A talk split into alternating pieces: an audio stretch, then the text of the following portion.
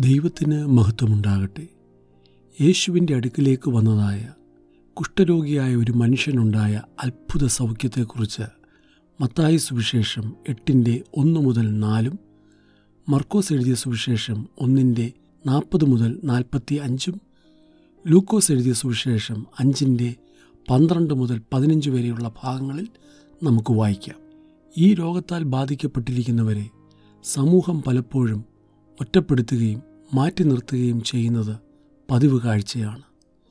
യഹൂദന്മാരുടെ ആചാരപ്രകാരം പുരോഹിതൻ കണ്ട് ബോധ്യപ്പെട്ടാൽ മാത്രമേ അവർക്ക് അവരുടെ സാധാരണ ജീവിതത്തിലേക്ക് മടങ്ങി വരുവാൻ കഴിയുകയുള്ളൂ. ഇതാ ഇവിടെ ഒരു ശ്രേഷ്ഠ മഹാപുരോഹിതൻ. രോഗം ഉണ്ടോ ഇല്ലയോ എന്ന് സ്ഥിരീകരിക്കുകയല്ല മറിച്ച് പരിപൂർണ സൗഖ്യം നൽകുന്നവൻ.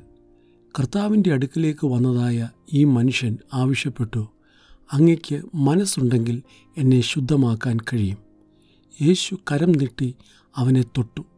മനസ്സുണ്ട് ശുദ്ധമാക എന്ന് പറഞ്ഞു. ആ നിമിഷം തന്നെ അവൻ ശുദ്ധമായി. മറ്റുള്ളവരുടെ ജീവിതത്തിലെ ബലഹീനതകളെ കുറവുകളെ അളന്നു തിട്ടപ്പെടുത്തി സമൂഹത്തിൽ നിന്നും ഒഴിച്ചു നിർത്തുകയും ഒറ്റപ്പെടുത്തുകയും ചെയ്യുമ്പോൾ യേശുവോ മനസ്സലിവോടെ തൊട്ടു സുഖപ്പെടുത്തുന്നവനായി ജീവിതത്തിന്റെ പുതിയ വഴികളിലേക്ക് നമ്മെ കൈപിടിച്ച് നടത്തുന്നു. യേശുവിന് എല്ലായ്പ്പോഴും തന്റെ അടുക്കൽ വരുന്നവരുടെ പ്രയാസങ്ങൾ കേൾപ്പാനും അവരെ തൊടുവാനും തലോടുവാനും സുഖപ്പെടുത്തുവാനും സമ്മതമാണ്. യേശുവിന്റെ അടുക്കലേക്ക് വരിക ദൈവം സഹായിക്കട്ടെ.